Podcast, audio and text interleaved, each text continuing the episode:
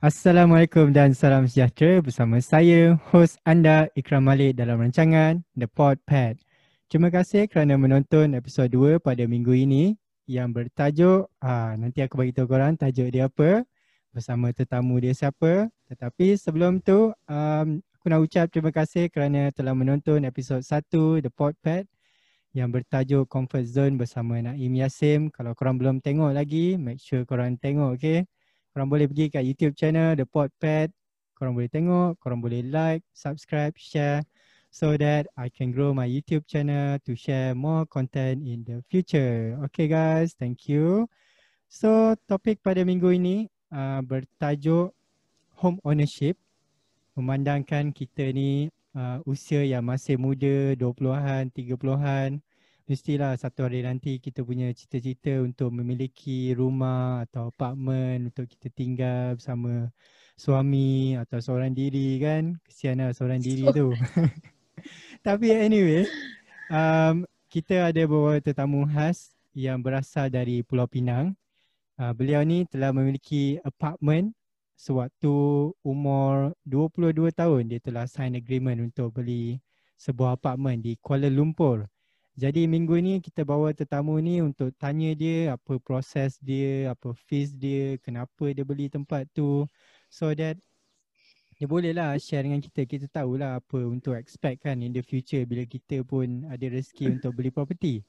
Jadi tanpa membuang masa, kita memperkenalkan tetamu kita pada minggu ini iaitu Liana Azizul. Assalamualaikum Hello. Liana. Waalaikumsalam. Hello. Hi Kram. Hello Yana. Hi, Thank you for having me. no problem, no problem. So. Yana sehat eh? Sehat Alhamdulillah. Thank you for having me for the opportunity nak No bercerita. problem, no problem. Thank you juga sebab spend waktu untuk di interview, bukan di interview, kita borak-borak kan? Ah, betul. hari ni hari Sabtu, so itulah kesian kan hujung minggu kena layan the podpad ni. Eh tak ada lah more than happy tu lah. Tak ada masalah. Benda kecil je. Baik, baik, baiklah ya. So Yana, cuba cerita pasal diri sendiri. Share sikit kepada pendengar-pendengar kita. Siapa Liana Azizul ni? Ni macam interview. Okay. uh, basically nama Liana binti Azizul pendek je panggil Yana ke apa ke uh, so background briefly sekarang I'm actually doing freelance lah as a financial consultant dengan um, Prudential dan Private Mutual so kalau nak cakap background kita go balik as far mana? High school lah eh? Primary school Hai. jauh sangat. Lagi jauh lagi bagus. apa asal Penang sekolah kat Penang sekolah rendah. Lepas tu uh, sambung form 1 sampai form 3 dekat St George's. Uh, kepada orang-orang Penang. Uh, I'm a Georgian lepas tu form 4 form 5 masuk MRSM MRSM Taiping dekat Perak lah so uh, lepas MRSM Alhamdulillah dapat offer masuk KYS macam tu lah kena ikram dekat situ lah kan uh, Ya, yeah, betul betul. Time time tu tak ada kenal sangat dia tipu je ni. uh, dia macam ikram ni kan geng-geng macam ala yang hot stuff kan tak kenal tak sangat ada ah. maknanya. So um, basically kita orang uh, kita orang kita different course lah kan. Uh, I was in Yes, accounting. So I went to Christchurch, uh, University of Canterbury, alumni. So basically I did Bachelor of Commerce, major in accounting. Lepas grad, Alhamdulillah dapat offer kerja dekat uh, EY New Zealand dekat Christchurch. So sebenarnya plannya nak duduk sampai manager lah. Balik-balik Hmm. jadi boss kan. betul lah tu kan. The plan. Itulah tu. Uh, uh, sebab nak overseas uh, experience kan, nak bawa balik Malaysia. Ya, ya. You know. But you know things change so we just adapt with the decisions that kita buat. So balik awal kerja sana setahun setengah lebih Mhm. kurang. Uh, and then I'm back last year in June and berkahwin. Sudah ada suami Ah, sekarang. Uh, Dah so, kahwin and guys, then I korang jangan macam-macam eh. Yes. Senang tu dah kahwin bila masuk industri ni. Macam apa? Okay no no no no. uh, lepas tu kerja dengan CMB for 10 months and then I found this opportunity to do what I do now and then I decided to just go full time lah buat sendiri because then boleh fokus kawan-kawan, boleh fokus family hmm, dulu hmm, kan. Hmm. Betul betul. Hmm, macam tu lah. Itulah background saya. Ha, background dia hebat guys. Daripada eh, sekolah ada, di Penang and then form sampai form 3 di Penang and then pergi MRSM Taiping. Hmm. Taiping kan tadi? And then pergi hmm. Melaka and then pergi New Zealand. Huh merantau macam-macam tempat sudah dijelajah. Ha, kalau eh, korang sama tahu, je kita. eh tak adalah macam tu. Saya dari kecil di Melaka. Tapi eh? kalau korang nak tahu Yana ni kalau um, nanti korang tengok Instagram dia, dia ni pun uh, kaki hiking punya orang tau guys. Korang tengok ha. Oh, rindu ya, Instagram dia dia selalu duk hiking, travel dekat New Zealand, gambar-gambar dia semua lawa lah bak kata budak-budak zaman sekarang ni estetik. Ha. Oh alamak. estetik tu gambar dia. Ha. So, Thank you. Cuba cerita sikit macam mana uh, minat hiking tu. Uh, I, I mean like macam mana tiba-tiba nak into hiking, sports kan? Hmm. Ada I think rasa orang cakap accountant ni duduk belakang meja je, duduk kira-kira tekan calculator, buat Excel. Jangan marah lah ben- accountant accountant. Tak, tak. tak lah. Sebenarnya I think growing up I was already adventurous kot. Like mak ayah memang membesar pun atas track. Apa tu track dekat stadium tu memang dari kecil dah biasa dengan track so memang very hmm, outdoor mm-hmm. mm-hmm. but like I think initially I wanted to be an engineer because I want to ah. I want to prove to my dad because dia cakap engineer ni untuk lelaki and I was like no I'm gonna prove it to him no I'm gonna do chemical engineering and I'm gonna do like something big kan tapi itulah things change and I'm in accounting so kalau nak cakap minat hiking I think I've always been like fond of outdoor um, cuma kat Malaysia takut ular satu, lepas tu takut pacak-pacak benda-benda kita tak nampak tiba-tiba dah ada kan. I don't like those macam takut lah. So, and then bila pergi New Zealand, turns out dekat New Zealand tak ada apa. Tak ada ular, tak ada benda ganas. So, tu tak ikram. Betul, betul. Malaysia um, hmm. pokok tebal sikit so masuk hutan takut sesat. Ah betul. Tapi kalau kat New Zealand masuk hutan dia tak adalah takut sesat kan boleh nampak jalan uh-uh. keluar. Betul. Uh. And then like I think dekat New Zealand benda bergerak-gerak pun dekat bushes tu nanti keluar itik kan. Itik tu pun burung. itik, burung, tak ada benda-benda yang berbahaya, tak ada lah. Ah, Cuma betul. macam bila haiwan tu keluar, kita keluar kamera. Tak adalah keluar pisau ke apa ke. Lawan balik kan. betul, betul, betul. Uh, I think that's where I got it from lah. Dekat New Zealand, my parents pun macam bagi je nak hike kerana orang tahu tak ada binatang ganas. Betul, so betul, yeah. Betul. Mm-mm, macam tu lah. So, Yana sudah berkahwin kan? Dah berapa lama berkahwin dengan siapa nama lelaki? Amir Liarza. Liarza. Amir Azra'i. Ha. Uh-uh. Dah setahun lah. Alhamdulillah setahun empat bulan, lima bulan. Oi, setahun lima hmm. bulan macam tu. Dah, dah sambut lah anniversary hari tu. Dah, PKP. Sambut PKP. PKP. Hmm, kesian guys. Anniversary waktu PKP. Hmm, sebab kahwin waktu hari biasa kan, tak ada PKP. Betul, ya Allah. Dalam masa setahun je kan, semua benda berubah. Macam kita tak tahu. Okay, Itulah. jadi um, kembali kepada topik kita iaitu home ownership. Yana, um, rumah yang Yana beli tu apartment kan? Yana beli apartment kan? Uh, servis kondo. Servis kondo. Dekat mana mm-hmm. uh, location dia? Location dia, hmm, tu lah orang tanya kan. Dia dekat KL, tu for sure. Lepas tu dia dekat dia dekat Jalan Kucing. Dia basically area segambut tak. Dia macam bahagian Mongkiara tapi Mongkiara yang lama. Yang baru nak naik. Uh, uh, uh. Uh, macam bangsa south of Mongkiara lah. Macam tu lah. Apa, apa nama residence tu? Uh, Tuan Residency. Tuan Residency. Dah, hmm, dah, dah siap lah uh, servis kondo tu. Ah, uh-uh, baru je ambil kunci like a month ago. Alhamdulillah. Alhamdulillah. Baru lagi lah. So, mm. kita nak share kepada pendengar kita dan viewers kita, viewers di YouTube dan pendengar di Spotify. Kalau korang nak tahu, kita ada juga dalam Spotify. Korang boleh download. ha. Korang okay. boleh dengar waktu nak pergi kerja ke, sebelum tidur ke, waktu makan ke, pakai earphone je dengar. Saya tengok muka kita orang ni, boleh dengar je. Betul-betul. But anyway, um, ya yeah, ada dalam channel-channel yang seperti berikut. Kita orang, kita nak share kepada uh, korang semua macam mana um, proses-proses nak own rumah ni kan own property Mm-mm. apa cost dia apa proses dia sebab aku sendiri macam yalah belum belum ada rezeki lagi kan untuk beli property tapi insyaallah uh, insyaallah akan datang. Manalah tahu ada rezeki bolehlah cari area-area KL juga. Mm-hmm. tapi nak jugalah kita, kita boleh je google macam mana proses kan. Tapi Alah, yelah orang zaman sekarang kan suka tengok video kat YouTube lagi syok orang dengar dan tengok sendiri proses macam mana kan daripada membaca. Bukan nak cakap membaca ni penat ke apa tapi ya macam tu lah. Hmm, kita zaman baik. dah banyak baca dengan dengar. Ah, lagi betul, dengar. Betul Zaman moden ni semua pun tengok Mm-mm. YouTube je hari-hari tengok YouTube. Hari tu aku buat poll dekat Instagram kan tanyalah do, do you guys watch YouTube ke apa kan and then jawapan uh. dia adalah every single day ataupun no and then majority of them jawab every single day and aku sendiri setuju hari-hari sebelum tidur tengok YouTube ada Aduh, je benda tu. nak tengok kadang dengar lagu uh-uh. pun dalam YouTube Ya Allah tu aku eh habis ah. data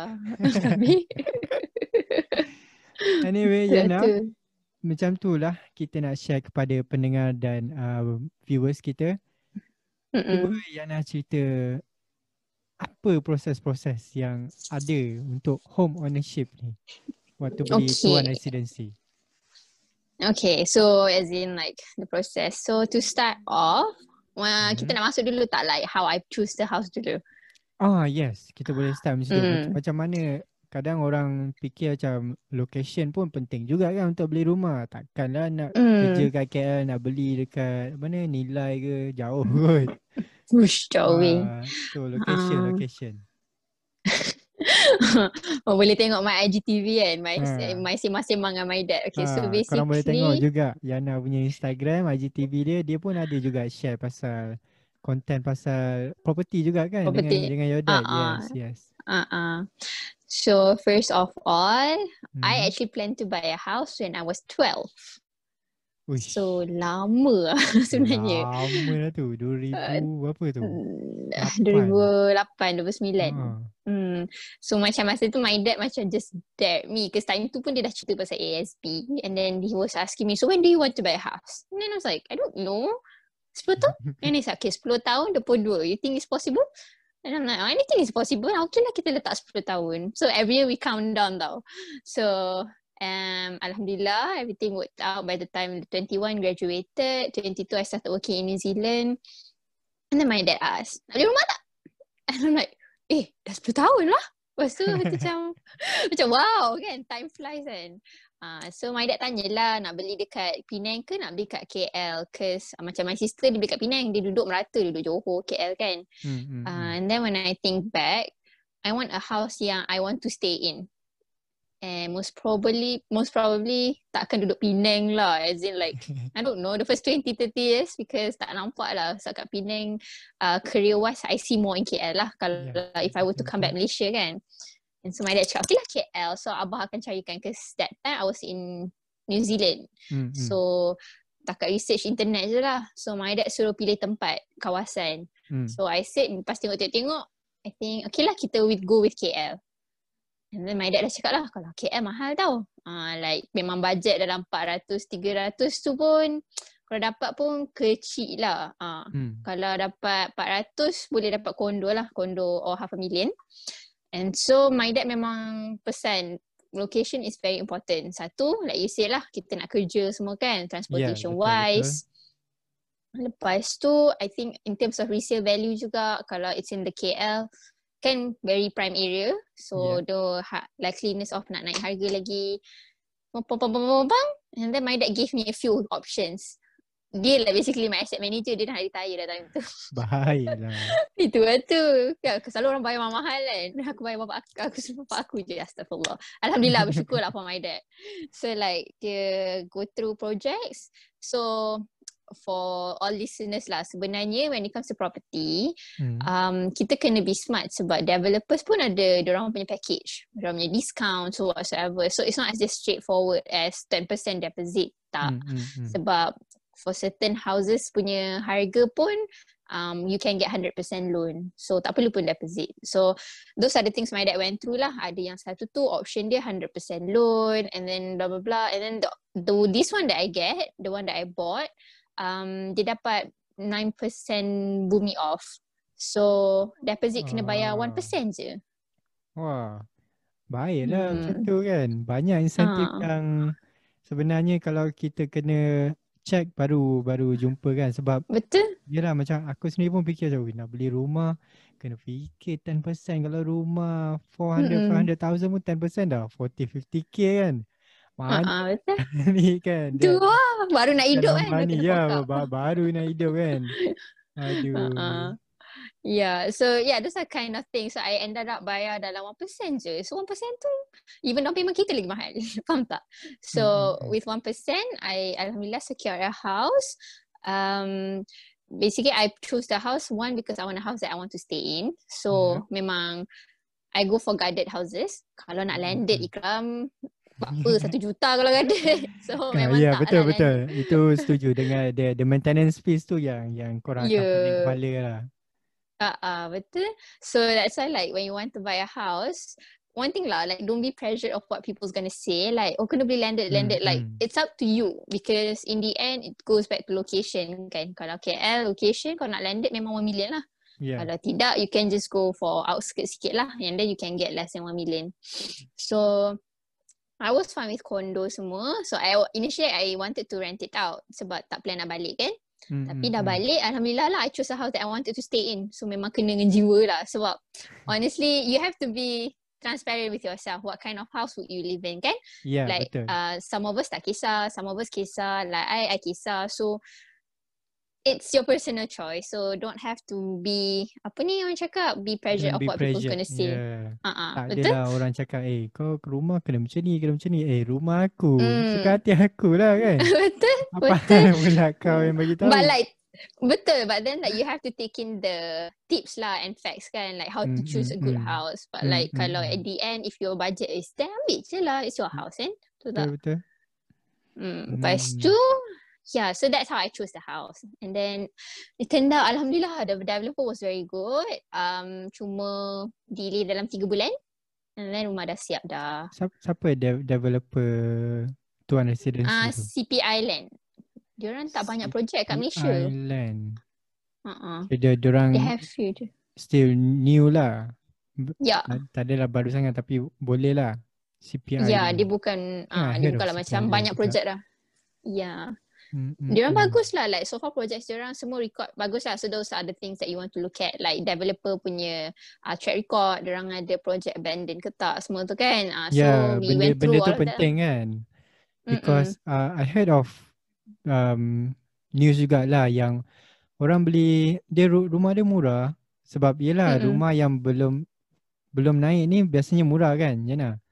Rumah yang Mm. belum belum start buat yang baru just put the gate ada iklan semua dia orang biasanya murah Mm-mm. kan. Uh-uh. Orang kadang-kadang pun terperangkap juga dengan benda ni because dia orang macam oh murah lah okay we we buy them tapi without Mm-mm. doing background check of the developer. So Mm-mm. orang dah bayar apa semua tiba-tiba macam eh asal rumah tak siap-siap ni kan. Pun ada Mm-mm. juga You- kan case macam tu. You pernah come across lah orang macam tu? You pernah? But yes I heard of because my dad work in construction kan dia cakap Uh-uh. um, uh, bila nak beli rumah nanti you have to look at the developer itself macam kena check them uh, they have their track record and everything. Kalau orang memang baru And if you Hmm. really like the place, korang kena tunggulah rumah tu siap. Janganlah beli before that. Sebab Uh-uh. there are risk of um, orang tak siapkan projek kan. Uh-uh. Ya, And then kita that pula kena bayar. Sekarang. Ya, kita pula kena bayar kan.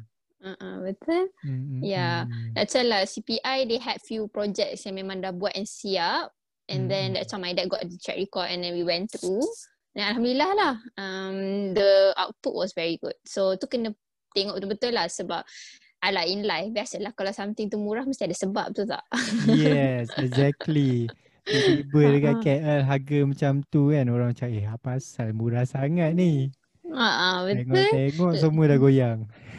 Uh, betul. Sebenarnya kan, uh, because my background is banking kan masa balik Malaysia. So basically rumah ni, how it works is lagi rumah tu tak siap, harga tu tak Mhm. naik. Ah, But once rumah tu siap, baru dia start appreciate. So like my house, uh, masa two years ago, Alhamdulillah like was cheap lah for um because for that kind of house location selalunya memang 500,000 and above but I managed to get less than that Mm-mm. and then masa siap 2 tahun buat siap baru-baru ni in a month I check balik value dah naik dalam uh, 50,000 dah masa sebulan So about about how many percent tu dia punya appreciation lepas siap? Sekarang kita bahagi Tak apa guys. Korang yang mendengar di rumah ni kembali mendengar, tunggu, sabar kerana kami uh, sedang menekan kalkulator. uh, hmm, dalam 12% eh Berapa? 12 banyak sangat kan ke 1% 50,000 kita bahagi 400,000 agak-agak. Accounting Ah, kita dan 12%. sedang kira. 12%? Ah, dan 12%. Ha ah. Banyak weh. Hmm, banyak ru- jugalah. Rumah tu siap je naik 12%. Dah Hmm, cover sebab balik dah. kalau- Kalau korang bayar installment dah cover balik lah installment. Ha, tu lah tu. Sebab tu lah like um, sebab tu rumah ada dua jenis lah. Rumah dah Hmm, siap hmm, dengan hmm. belum siap. Ha, Hmm. ni kita masuk technical sikit lah kan. Yes. Ah, so Lagi technical lagi bagus. ni macam banker dah sembang bukan aku. Um, so rumah ada dua jenis. Um, Hmm, hmm. dia ada rumah tak siap dengan rumah dah siap. Rumah dah siap kita panggil subsale lah. So Hmm, bila kita baru start kerja, selalunya kita tak adalah nak dapat allocate duit terus seribu dua ribu kan untuk rumah. We would want to pay progressively, macam sikit-sikit-sikit. Betul. So when that's the case, usually kita ambil for con- under construction punya rumah lah. So under construction punya rumah, kita let's say lah total installment is seribu setengah. Contoh lah.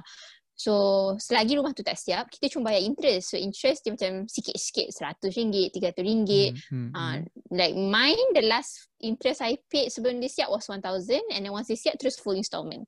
So imagine lah for two years I only paid like 300, 300, 300, 500, 500, 800, 1000 and then lepas 2 tahun baru start bayar full. Tapi Ah. uh, in, interest tu uh, bring over lah kan dia punya sebab kan kita beli rumah ada tenure macam 35 years, 30 years kan. Hmm. Mm-mm. So tolak lah daripada tenure tu punya Ah, ah. Ha ah, calculation. tolak. Oh, okay. Ya, okay, dia okay. tolak. Ha ah. Uh, memang sebenarnya semua loan pun macam tu. Like the first few years, early years tu memang dia tolak interest dulu sebenarnya. Tak tolak principal lagi. Ha ah. Ah, ah, ah. Ya, once you start bayar full baru you start bayar principal balik. Baru start dengan principal plus interest lah kan. Yang awal-awal tu memang Ya. tolak interest je. Mm-mm. Hmm. So that's why I went for rumah under construction lah because I wanted like gradually kan. So okay, we get into like how I bought the house lah, the Mm, mm. process kan. Tadi your soalan. So I was in New Zealand tau the whole time. So memang everything was jarak jauh, PJJ lah. Bukan pengajaran jarak jauh. lah. Ah, semua aplikasi AP, AJJ, aplikasi jarak jauh. Ah, ki- kira So- dah dah practice untuk kerja work from home lah. Ah, tu lah tu. Ah, kira Imagine lockdown ni lah. no problem lah. Dah biasa lah. Itulah tu. Imagine lah like uh, the whole document rumah, like Ah, berapa kg tak. So the banker at that time was my, Alhamdulillah was my sister-in-law. Dia dekat CMB. So she helped a lot lah. So to me lah, at the end of the day, it's all about service. So if you were to choose Mm, mm, anyone mm. to help with your life, choose with someone yang good service. So I got my own sister-in-law and dia memang buat kerja TikTok. So memang macam she would post the whole document dari lawyer to New Zealand and it took about 2-3 minggu. Lepas tu dah sampai kan dekat dah kat New Zealand kan. Macam nak buat apa nak cari apa Putrajaya sumpah eh. Ah, Kat sana untuk kita untuk panggil kasih apa? notary, notary. Ha. Kasih notarize. Bahasa Inggeris dia apa? Bahasa Inggeris solicitor. Eh, solicitor. Surujaya Sumpah. Putrajaya. okay, anyway. So, um, so I went to find for Putrajaya sumpah kan I was with EY. Actually Hmm, banyak je hmm, hmm. lawyers kat EY. But then diorang macam we can check the documents. So diorang yang tolong checkkan documents tu. Because I didn't even know what to check kan. So Hmm. diorang checkkan to see where nak kena notarize and then pergilah naik basikal kan kat New Zealand naik basikal hujan-hujan dalam beg bawa dokumen rumah kan pergi uh, serius hidup ni kan tak tahu lah kat my IG kan, it looks all glam but orang tak tahu lah the the stuff that uh, Ni- kita go through kan dekat belakang. macam last week Naim ada share. Dia tak tahu dalam IG kita duk gambar baik-baik tapi belakang cuci tandas cuci pinggan. Kumpul duit. Betul. We betul. Like Ah, honestly um eh, I did a lot of things lah dekat New Zealand kerja semua that contributed to the fun of nak beli rumah semua ni sebenarnya tak kita masuk lagi. So basically kan naik basikal ingat lagi masa tu winter sejuk-sejuk pukul 5 pagi petang kan dah gelap kan.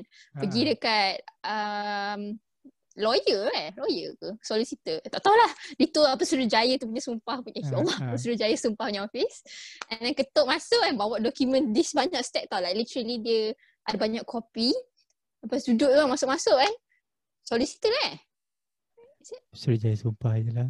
Okay, okay. kita panggil dia uh, PS. Ah, PS tu Ah, keluar, PS. dia, teng uh, dia tengok kan. What are you doing here? like, um, I have my documents from Malaysia. Uh, I bought a house. And dia macam dah confused sangat tau. And dia macam sebab kita kenapa kita kat New Zealand kan? So I'm like, uh, I'm buying a house and I need your help to um, notarize them. Dia tengok. Do you know every notarization yang dia buat, like one chop dia tu, Ah, dia cost dia kan. ya yeah, berapa lah? I can't remember, but I know I paid like about a hundred, two hundred dollars. Imagine like sebab banyak stack kan Like dia ada banyak kopi and this is the same thing Tapi dia kena chop semua So dalam 200 dolar ke apa Itu dalam Malaysia berapa Dalam 600 700 kan Mm-mm. So kawan-kawan nak beli rumah tak murah ya Kena memang prepare duit kat bank Ah, 'cause- bukan bukan 10% installment je macam-macam fee juga ada. Nanti kita bincang. Hmm. ah. Betul So like time tu ngongak-ngongak kan 200 dolar Yelah nak buat apa lagi Nak tak tahu nak buat apa Saya dia buat lah Malam tu dia cakap Actually I know. Malaysians buying a house I know documents is this much. Dia pun tak tahu kenapa. Dia pun macam But Alhamdulillah He um Apparently he had a Malaysian punya client before this. Mm-mm. So ada satu surat tu Bila dia nak notarize Dia kena faham tau surat tu. Kalau orang tak faham Dia orang takkan notarize. Especially New Zealanders Dia orang integrity very high. Ya, betul So betul. kalau tak faham tak ni kan. You know what happened? Dia macam This is in Malay I don't understand. Even if you translate I can't I can't notarize this for you. Ya, dah jam tak dah. percaya kan kita scam ke apa kan. Yeah And I was like Aku nak buat apa ni? Faham tak? Dah lah seorang-seorang tu kan. So macam um, uh, Maybe I find a translator Lepas tu dia pun macam ah, You try nak ask. Lepas tu dia pergi belakang Dia pergi godek-godek-godek dokumen dia. And dia bawa keluar kertas ni Macam dah koyak-koyak kan. Guess what This is a proof of how long I've been in the industry Dia dah in the industry 40 tahun kot kan Dia dah tua dah Dia ada the exact same letter that I bought That brought tu In English Oh. And dia punya kertas tu memang artifact lah I would say. Macam lama gila. Boleh masuk Macam museum lah. Yeah. And then it's Malaysian. Dia kata ni klien dia from berapa puluh tahun ago. So dia simpan a copy just in case in future. So tak tahu rezeki kan Allah nak tolong kan datang sejuk-sejuk bawa basikal. So eh, notarize lah. So dapat lah notarize that document. Kalau tidak I wouldn't even know who else nak find tau tak. Kalau dia tak ada, dia nak cari siapa lagi orang tak ada kan. So tu lah. So dokumen tu, dapat dokumen lawyer. Oh the process, tak cakap tadi. The process is kena apply application form lah semua. Normal and then kita bagi payslip. And then because I kerja overseas, I had to get my visa and everything. Tu So, pros- dengan proses CMB nak beli lah kiranya. Je, apa, Hmm, nak apply, nak apply loan rumah dulu. Hmm, hmm. Oh, apply loan Ah. rumah dulu. Oh, Ya, yeah, of course lah kan. You have to mm. approve loan dulu barulah boleh sign SMP and everything kan. Hmm, betul betul yang the one I was signing was already financial agreement sebenarnya. Hmm, So hmm. yang solicit tu. So basically the process tu daripada awal. Actually, um, because I wanted to buy a house, my sister-in-law macam nasihatkan uh, I untuk buat ASB loan dulu. So that I have a credit history. Sebab, Ah, okay, ah, untuk orang-orang muda kita lah. So credit history is very important. So bila kita nak buat loan rumah, bank akan tengok kebolehan kita nak bayar. So if you don't have any history pernah ambil pinjaman, like track record kita, dia susah ada nak approve kan. So I didn't take a credit card sebab I already have a credit card in New Zealand. So I took um ASB loan lah. The first month I kerja kot, I think. I think. Ah, I buat ASB loan for three months. Lepas tu, lepas tiga bulan kerja baru I apply for the house. Ah, So sebab I want to build have the track record. credit history lah. One betul. one of Ha. the way is ASB and then credit card lah kan. I think Yeah. yang ha. the the e- the easiest way. Is it? Easiest but can be the most dangerous juga lah. Sebab Yes, credit card kan. exactly. Kan korang dah Ya. beli macam-macam-macam lupa pula nak bayar. Hmm, Hmm, tu lupa nak bayar tu. tak apa. Jangan tak tak ada duit nak bayar. Betul. Like, you tend to spend, spend, spend and tu lupa nak bayar. Tak boleh nak bayar pun Hmm. duit. So yeah, so it took me about a process lah buat SB loan bla bla bla, tiga bulan, net apply rumah. Lepas tu masa apply rumah tu actually tak lepas sebab dia macam ni lah. It's a rule of thumb lah berkurang macam like if you baru kerja, start kerja, first year tak sampai setahun pun, actually kalau you nak beli rumah 400,000, about 400 lah, 1000 and above, actually susah nak approve sebab dia ibarat you are too fresh. Macam bank Hmm, tak hmm, hmm. confident of Yalah. you as the payer. Betul? So uh, for my case and plus I was working overseas, um, my dad jadi my guarantor lah. Sebelum my dad sign tu dia tanya, make sure hang bayar tau. Hang tak bayar aku kena. so I'm like okay pejam mata okay lah. I, I will make sure sebab dia macam ni lah like if your dad becomes a guarantor you tak bayar you lambat and the guarantor lah akan kena cari dengan bank. Ya, betul. Yeah, so yeah, my dad become my guarantor dan alhamdulillah lepas lah. So nama tu rumah was my own name, my my uh my own self. So my dad was just a guarantor for the loan and then lepas dah hantar dokumen yang sign cerita tadi tu, so Mm-mm. hantar balik Malaysia, pom-pom-pom then settle lah dalam masa 6 bulan, 5 bulan everything settled. to process the loan sahaja ke including the SMP of the house? Including everything. Include everything dah sign SMP, everything semua. Uh-uh. Five months tu pun macam banyak. I think it was about 3-4 months lah. Ha, tapi it was quite fast lah. Alhamdulillah. Macam straightforward. Tapi Ah. lepas dah approve your your financial uh, contract semua agreement yang pasal loan tu, the Mhm. SMP tu um diorang hantar juga ke ke New Zealand ke virtual sign? Yang, yang banyak-banyak tu lah. Yang banyak-banyak. Oh, in- include lah. ya. Banyak-banyak tu pun Dia ada financial agreement, SMP semua dah. Ah, semua lah dalam tu patutlah berat kan. Ya. Yeah. And then Malaysia require berapa kopi dah? Tiga, empat kopi. So, hmm, macam tu lah. Hmm, So yeah, that was the process. And then I started paying the interest maybe about end of the first year I kerja. And then pum, pum, two years now rumah dah siap. And dah balik Malaysia. So dulu uh, cakap terus terang lah gaji sana memang lepas lah nak apply rumah. Sebab kan convert kan lah dalam Yeah. gaji sebulan dalam dua setengah NZD je. Tapi kalau convert tu membuatkan lepas lah. So sebab tu kalau nak beli rumah ke nak beli loan kereta ke apa kena fikir tau jangan beli kereta mahal terus. Nak beli kereta Civic kan, nak beli tapi nak beli rumah. Tu tak ada. Sebab kita ada benda this called DSR. DSR ni debt service ratio meaning uh, lepas gaji kita gross tolak tax tax jadi net income. Let's say lah net income Ah. RM3,000. Uh, let's say bank cakap you boleh uh, the rule of thumb dekat credit guideline bank tu is 60% of RM3,000 je you boleh buat loan. boleh guna untuk uh, pay up your apa loan every month kan. Ha, so meaning 3000 kali 6%, eh, 60% 1008. Meaning loan installment campur kereta, rumah apa semua, loan ESB ke apa semua, maksimum 1008 je boleh buat for that gaji. Kalau tidak, uh, loan decline. Ha, korang kena tahu tu. Hmm. kau, korang ada gaji tu. banyak kan beli kereta tiba-tiba installment separuh punya duit. You imagine 1008 tu dah beli beli Civic dah. Tak Civic pun kita pergi lah. Ada kot memang mahal eh. Ha. Kereta mahal lah. Kereta Mercedes, Hmm. BMW pun nah, dapat lah. Tapi tak go. Uish, BMW dapat ke? Tak dapat, tak dapat. BMW dah, dah, dah dua lebih something dah. Ha, ha, ha. Ha, ha. Obi ah macam Honda, Toyota dah dapat lah. Tapi itulah you have to plan well lah. Sebab kalau macam bayar Hmm, MyV pun 800 dah. Betul, betul. 800, 700. So you have to plan lah rumah berapa you nak beli. So like me, um, Alhamdulillah dulu beli kereta kat New Zealand. So memang tak masuk lah secret record kat Malaysia kan. Hmm, Even kat New. Zealand pun tahu tak loan kereta maksimum berapa lama kat New Zealand? Berapa lama? Kita sembilan kan? Kita sembilan ya, normal maximum sembilan, yes. Sana 24 bulan tak salah. Berapa? Dua, dua tahun je? 20, 20, uh, 24 bulan ke 18 bulan? Something like that. Hmm. Tapi Ah, I okey lah, with- kereta sana murah Hmm. sikit. Murah sikit Hmm, lah. betul. Boleh lah. Sebulan dalam 4-500 dolar ke ah masa beli lepas itu. I think Malaysia je. I think I, I read somewhere about um uh, loan kereta kan. Malaysia antara negara yang paling lama untuk Ya. uh, ya sembilan sembilan tahun lama. Indonesia pun berapa, berapa tahun je? Dua ke tiga tahun? Atau Oh, setahun naik. macam tu lah. Malaysia very forgiving. Aggressive. ah, forgiving. Eh bahaya kat tu. Sembilan tahun Hmm. tapi bahaya. Lama sangat sembilan tahun sebenarnya. Hmm. So Betul. bila sembilan tahun orang macam ai lama sembilan tahun installment jadi rendah lah Hmm. kan. Orang pun tend to beli kereta mahal-mahal sikit sebab ya sembilan tahun after Mm-mm. nine years mestilah korang macam dah income dah naik ke apa tapi after nine years your car tu the value memang depreciate gila lah. Betul, betul. Uh-uh.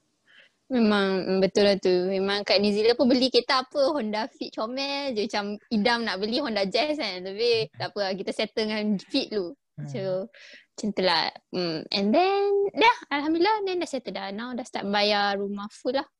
Mm, Bayar That's the process. and everything lah. Mm. Ber- berapa, Like berapa have lama mm. proses dia buat rumah tu? I mean like developer tu berapa lama dia buat rumah tu daripada ground zero? I think when the ground zero happened, it was about just six months before I bought. So in total about two years and a half.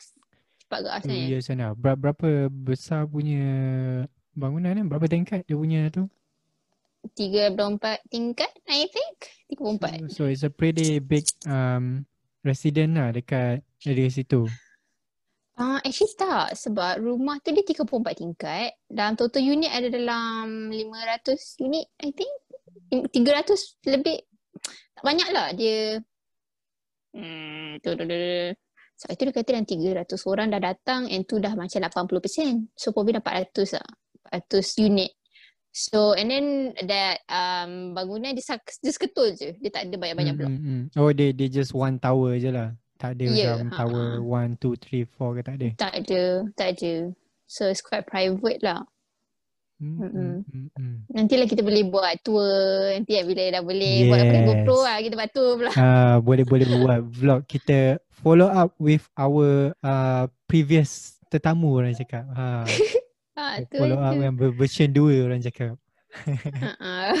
Betul ah, Tapi macam okay lah Rumah tu memang fully service So Mhm. dia ada pool Dia ada gym Dia ada uh, guard Dia uh, ada tempat barbecue Dekat rooftop Boleh nampak Genting Highland lagi Kira memang So- full full service lah. Bukan Hmm. bukan biasa mem- memang bukan ada guard sahaja. Dia lengkap semua ada.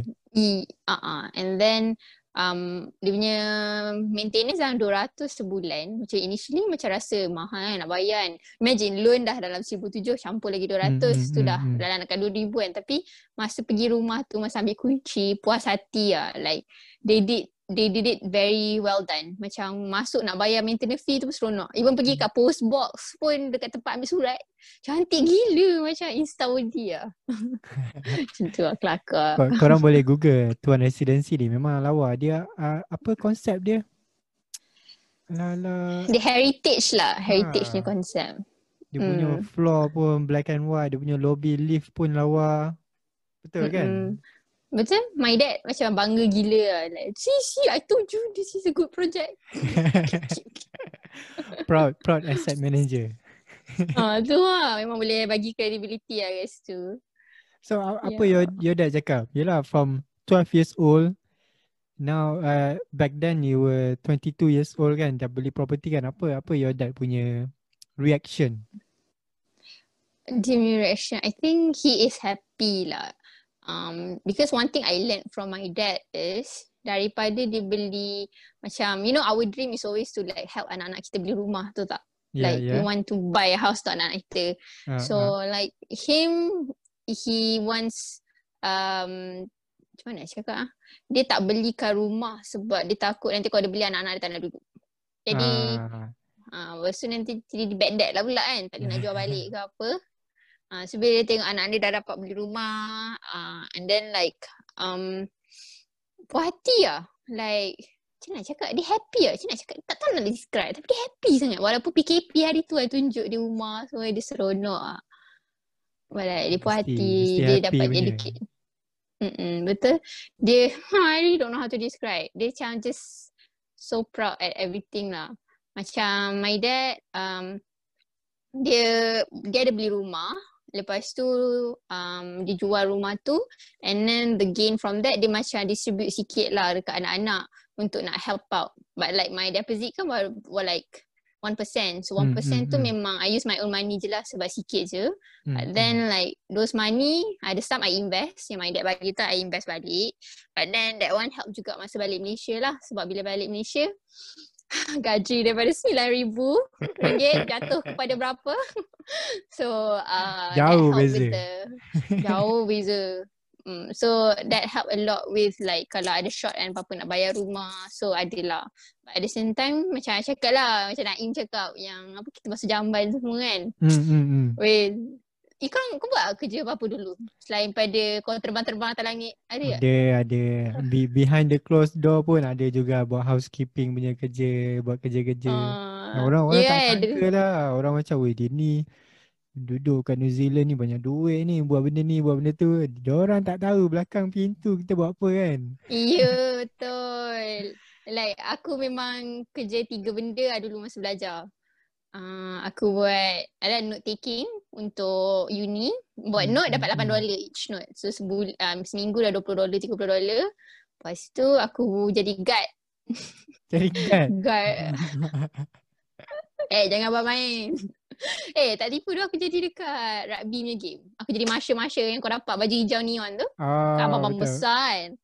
Uh, aku aku jadilah. Tapi aku masa interview aku cakap aku tak boleh buat benda-benda fizikal. Aku kecil kan. So kakak tu cakap it's okay you just report. Nanti the big guys will come. So aku report. Nanti abang tu datang. Besar-besar dua orang datang. So which one? Aku cakap oh the red hat. So dia orang bawa lelaki tu keluar. Kena keluar dari game. I mean keluar dari stadium. So, and then the other one I did. Hmm. Hustler-hustler di luar sana, pemuda-pemuda, student ke, macam-macam korang boleh buat. Korang jangan malu. Dalam Instagram tak apa, korang tunjuk je korang happy semua kan. Tapi belakang tu korang kerja apa ke, tak payah cerita lah. Takkanlah berlemah-lemah nak tunjuk gambar kan. Macam, hmm. But uh, I think the last one I did was cuci rumah. Uh, I did cleaning. Uh, letak promote diri je dekat website platform ni. Lepas tu jadi cuci rumah lah. Cuci toilet orang, vacuum rumah, bagi makan dia punya kucing. But time tu memang gila lah nak basuh toilet and owner tu macam this is not clean enough. Lepas tu dia suruh lagi buat. So, kita reda lah nak duit je pasal. Yeah, ya. buat je. So yeah. you, you have been saving up lah. Memang memang dah plan kan in the future nak nak beli rumah, nak beli property. So mm-hmm. daripada university life tu dah start doing part time jobs and everything to save up money. Hmm, I always wanted to work kat Malaysia like Starbucks tu kan tapi terus lama belajar so mm-hmm. did not have the opportunity. So buat kat, kat sana lah. Hmm, sama je lah tu kan. Lagi lagi uh-uh lagi mencabar sebab kita orang luar dekat negara orang kan. Hmm betul. Try kerja dia macam boleh ke dia ni buat dia, orang punya mentality macam eh, we we are Asian macam boleh ke nak buat kerja ni kan. Betul. Tapi itulah nak cari rezeki tak boleh malu lah. I think I think that was sort of things that helped me masa balik di Malaysia because I was like aku dah buat benda pelik-pelik lah benda ni. Ha jangan masuk lagi ingat aku tak buat sama job eh. Tak, yang tak macam, buat sama job. Oh, yang kita orang buat fruit picking, packing. Uh, tak ada, tak ada. Kau buat apa? Aku uh, kerja tu lah in in my uh, in Queenstown, my company tourism tu. So uh, I've been doing that uh, all year round lah. No no uh, such thing as summer job. Tapi bila summer tu busy lah. Ay, ramai orang yang datang ah, ke ramai. Ramai ya, cuti kan. Aku ingat lagi kau datang greet kita orang kat hotel dengan baju putih ni macam bellboy kan. Uh, aku sekarang tengah yang bila kau nak balik? Aku tak tahu.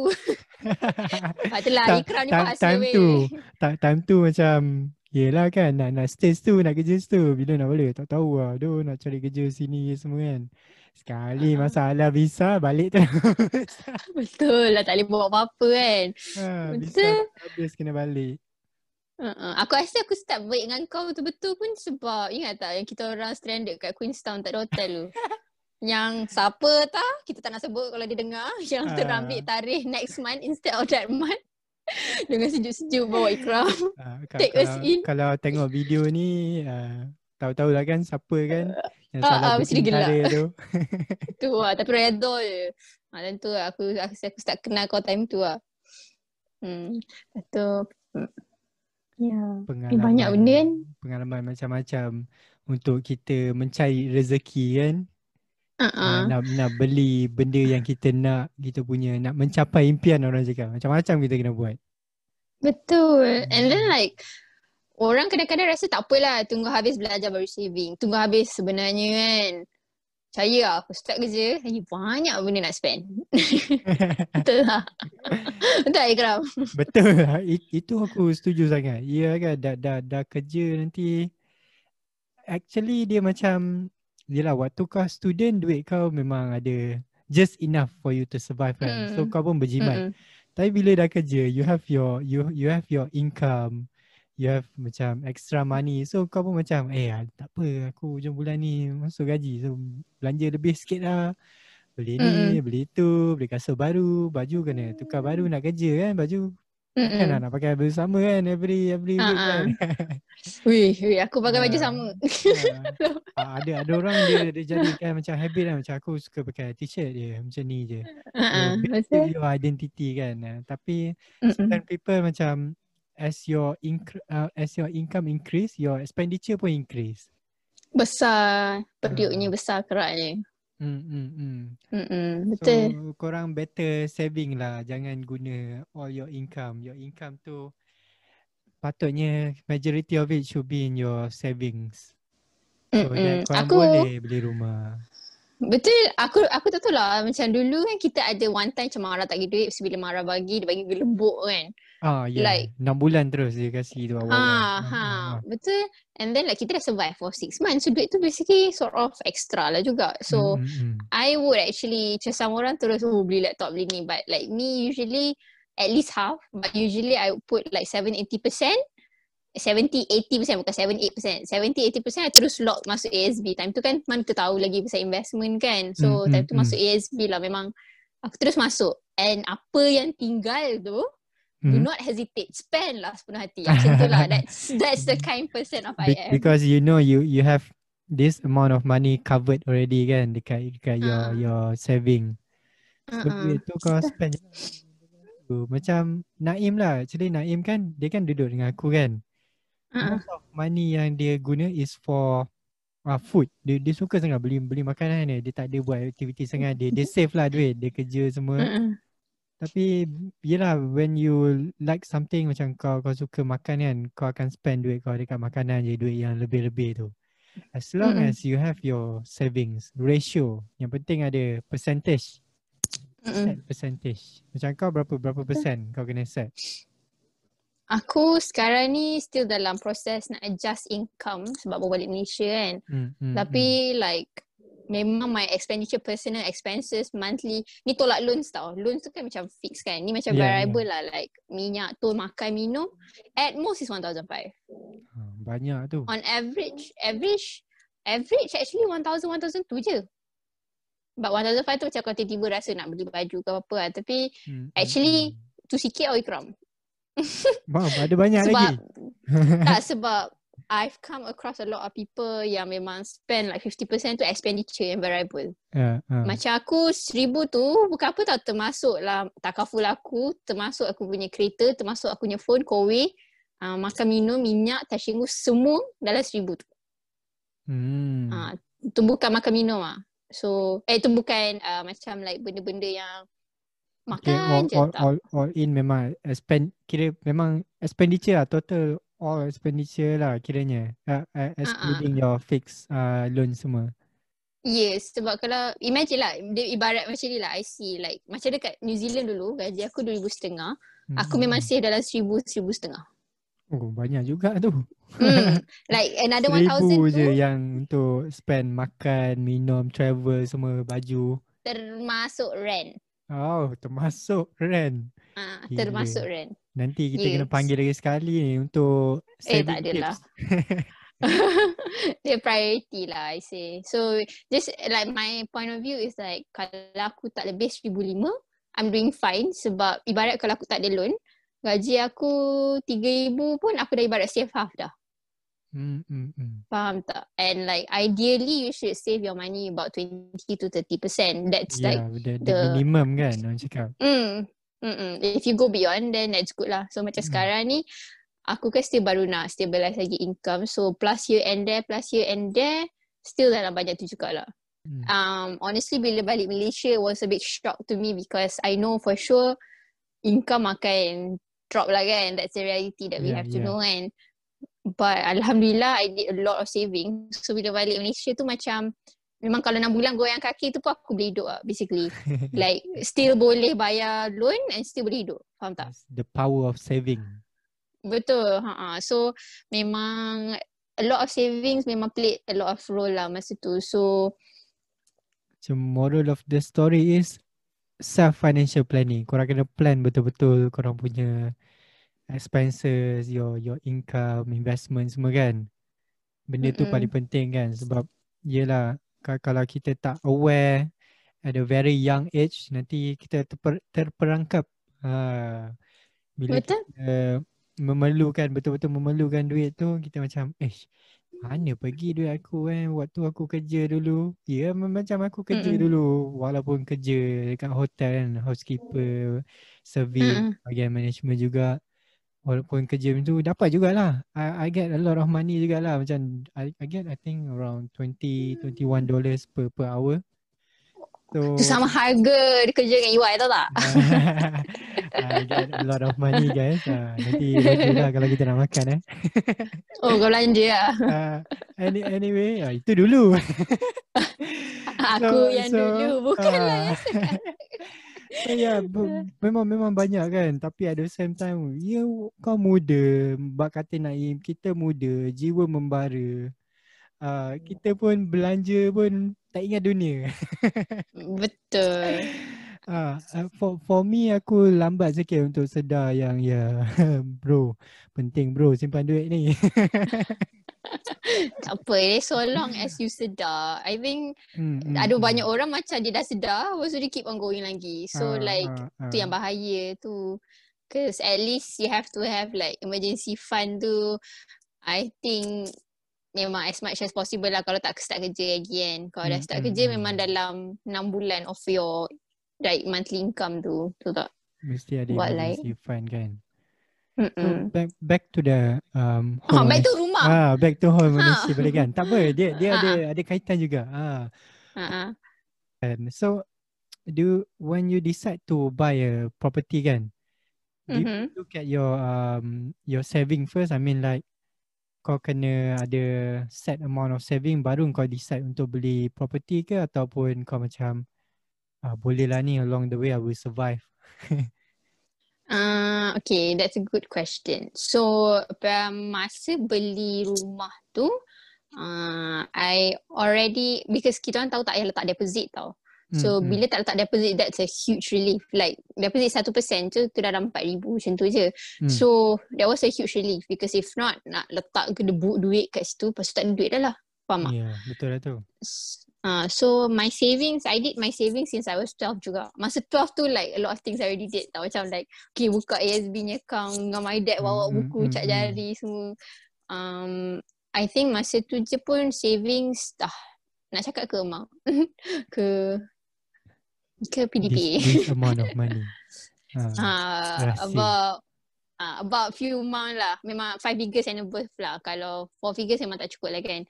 So um, like my case my dad suruh cakap dah cakap siap-siap like uh, just imagine lah kalau nak letak duit tu boleh letak untuk deposit. Uh, Hmm, about hmm, roughly lah. So um, and then I said to my dad, oh, okay lah dah tak letak deposit, this can be my emergency fund. So bila calculate-calculate balik, uh, if anything were to happen, already have my savings untuk tolong bayar loan.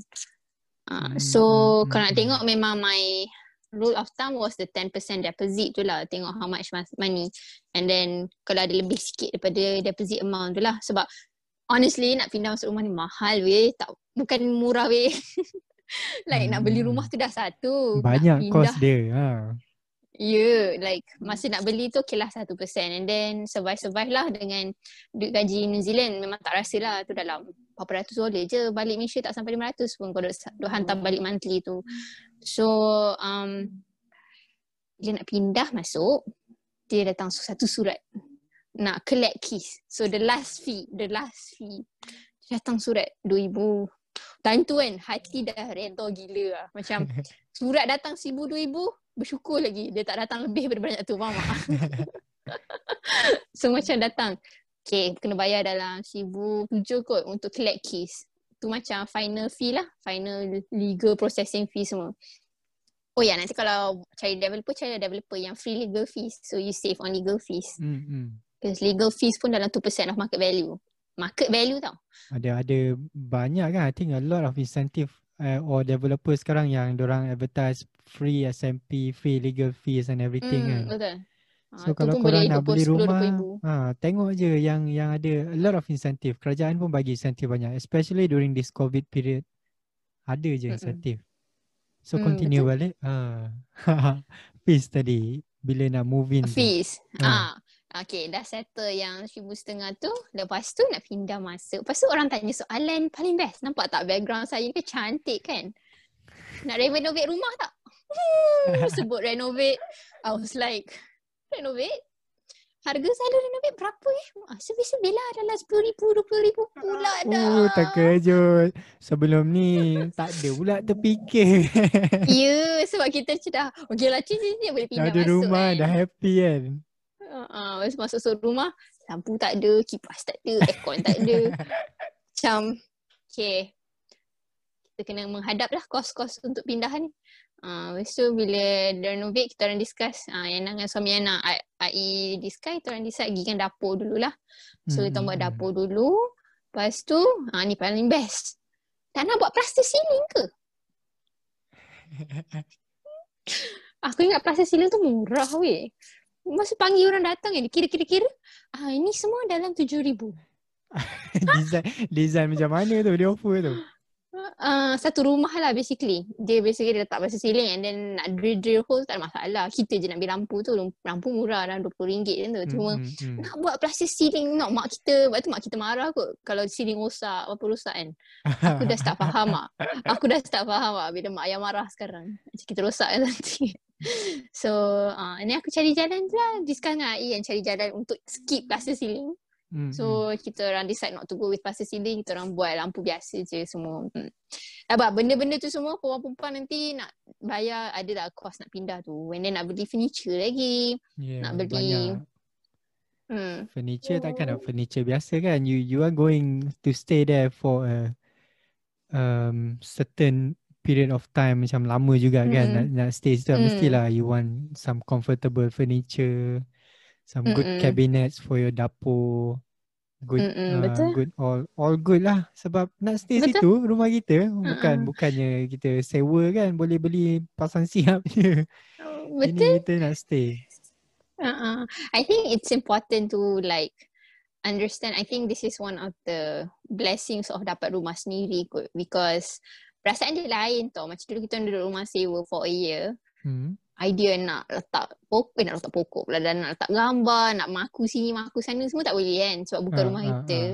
So perasaan bila dapat rumah sendiri tu dia macam lain macam sikit lah. Macam kita dapat anak. Kita sendiri yang kita dapat nak buat apa pun dengan rumah tu. So macam I think that's the point kenapa my dad memang nak adik-beradik kita orang semua ada rumah sendiri. Memang my dad dari dulu lagi beli rumah, beli rumah. Sebelum beli kereta, beli rumah. Faham tak? Hmm, Kereta betul, tu perlu betul. untuk bergerak tau. Tapi tak, dia suruh beli rumah tu. So like um, um, but Alhamdulillah my dad macam jenis bagi pilih je kan.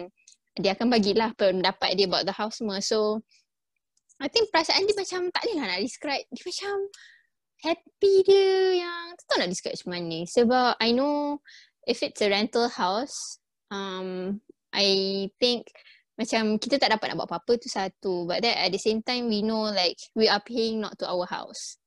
But at the end of the day, no pressure. I'm not like kita mati-mati kena beli rumah tak. It's back it's back to your budget balik. Like me, Yes, perjalanan- boleh.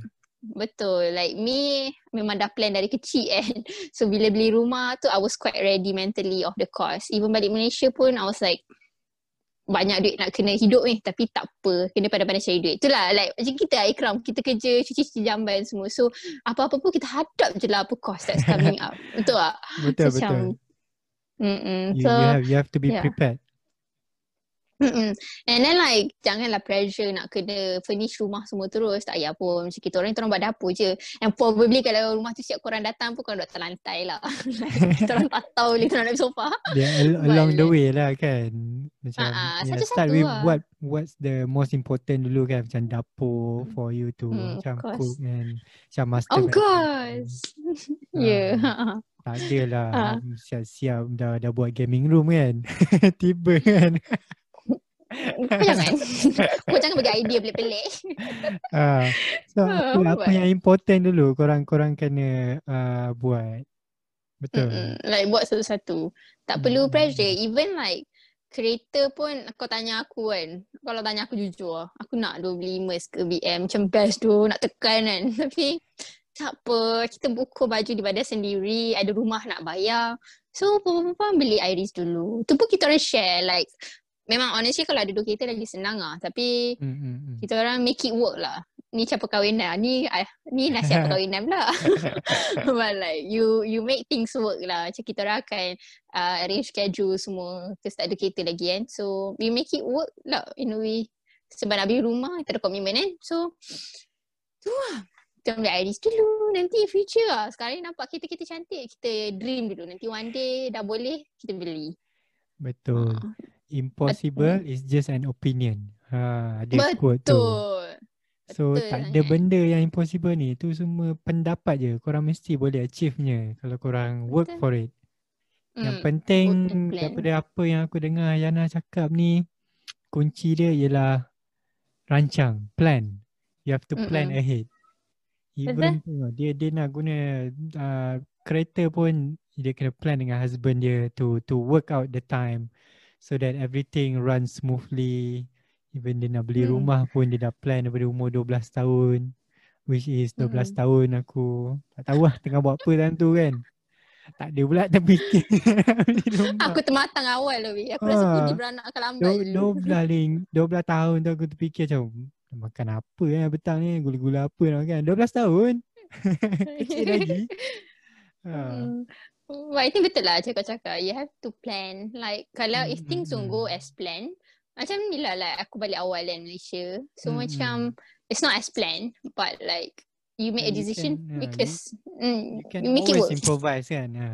Mm, Dia betul. tak tak semestinya plan tu you you have to flow you have to follow from A to Z korang of course lah boleh boleh branch out to few things different kan Kalau Mm-mm. korang follow je Kalau tak berjaya korang nanti give up So Betul. to always uh, work out differently Kalau tak berjaya There will always Betul. be a way around them Mm.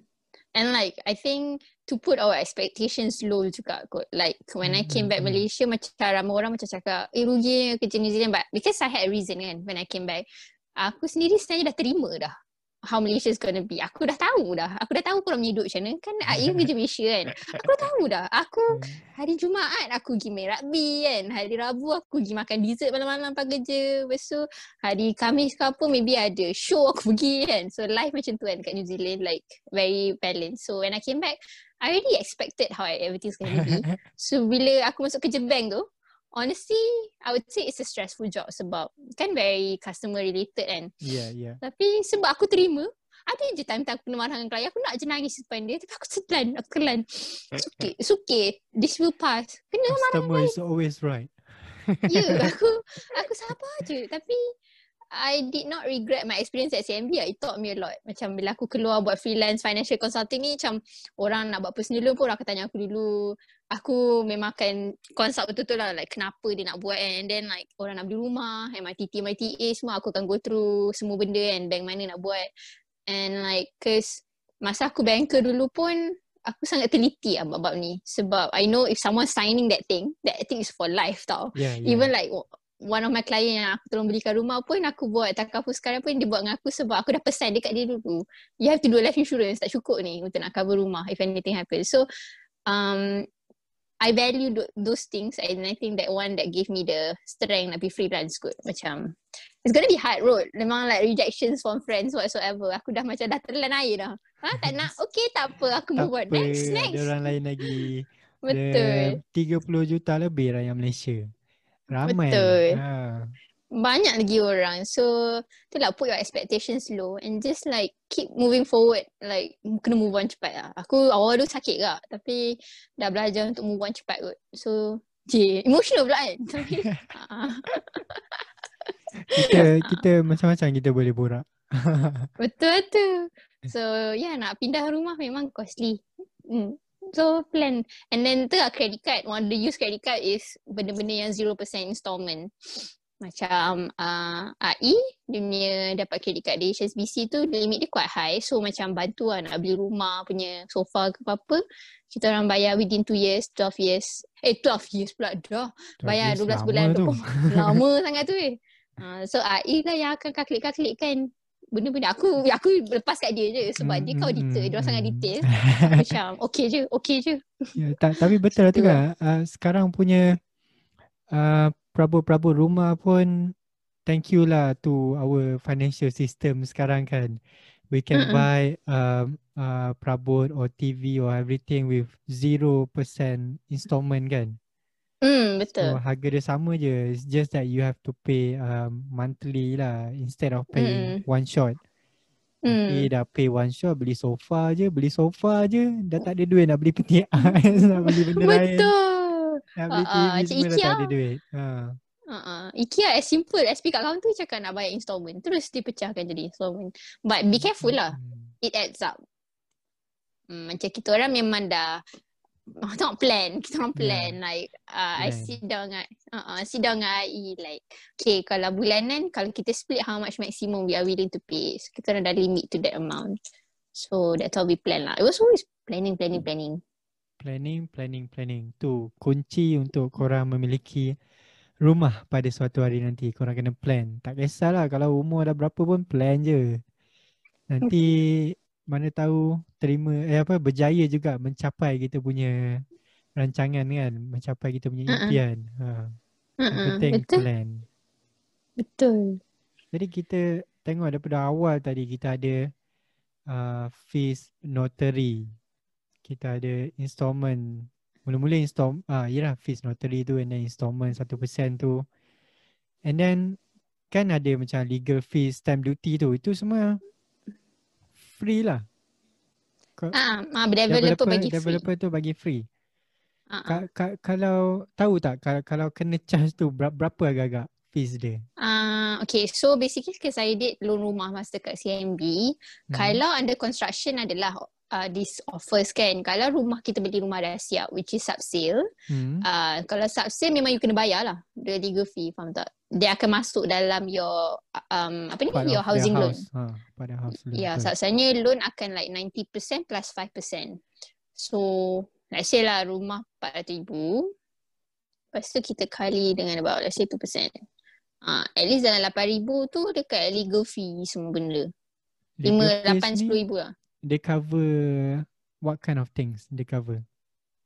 Oh, untuk nak buat financial agreement. So, kita ada dua agreement macam yang kau cakap tadi kan. Ada SMP. Ha, ha, Dia ha. ada lagi satu nama dia FA which is financial agreement. Tu agreement antara kita dengan bank yang kita Hmm, akan hmm, bayar hmm, semua. hmm. Hmm, Oh, benda to, yang mahal. all all for the documentation and everything lah. Hmm, For, betul. for for the lawyer to work. Dia punya fees lah kiranya.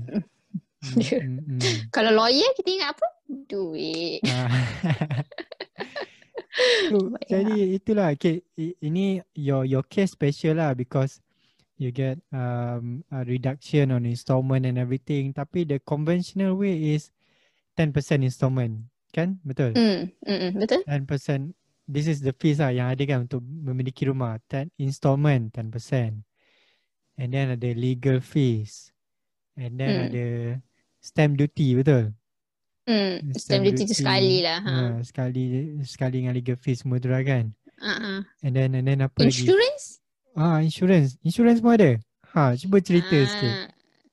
Ah, so basically yang benda kalau kita duk dengar sekarang kan zaman social media kan things are getting infos are getting spread faster. Yang benda yang kita duduk dengar MRTT, MRTA tu. So itu uh, basically loan uh, insurance pada rumah. So any loans kita ambil semua ada insurance sebenarnya. So those Mm, mm, insurance mm. function dia is if kita meninggal ataupun kita cacat kekal, Yeah. those loans are paid off. Yeah, yeah. So macam my first house, um, that time tak ada life insurance lagi like personal one. So I did took MRTT. Uh, MRTT tu basically kalau apa-apa jadi dekat uh, aku basically loan tu paid off lah. MRTT stands for Mortgage reducing term takaful. Uh, kalau MRTA belakang dia assurance. so MR, Ah, ah. MRTT tu apa cost yang yang kita kena aware untuk bila nak beli rumah nanti. Dia about the same price as the legal fees juga.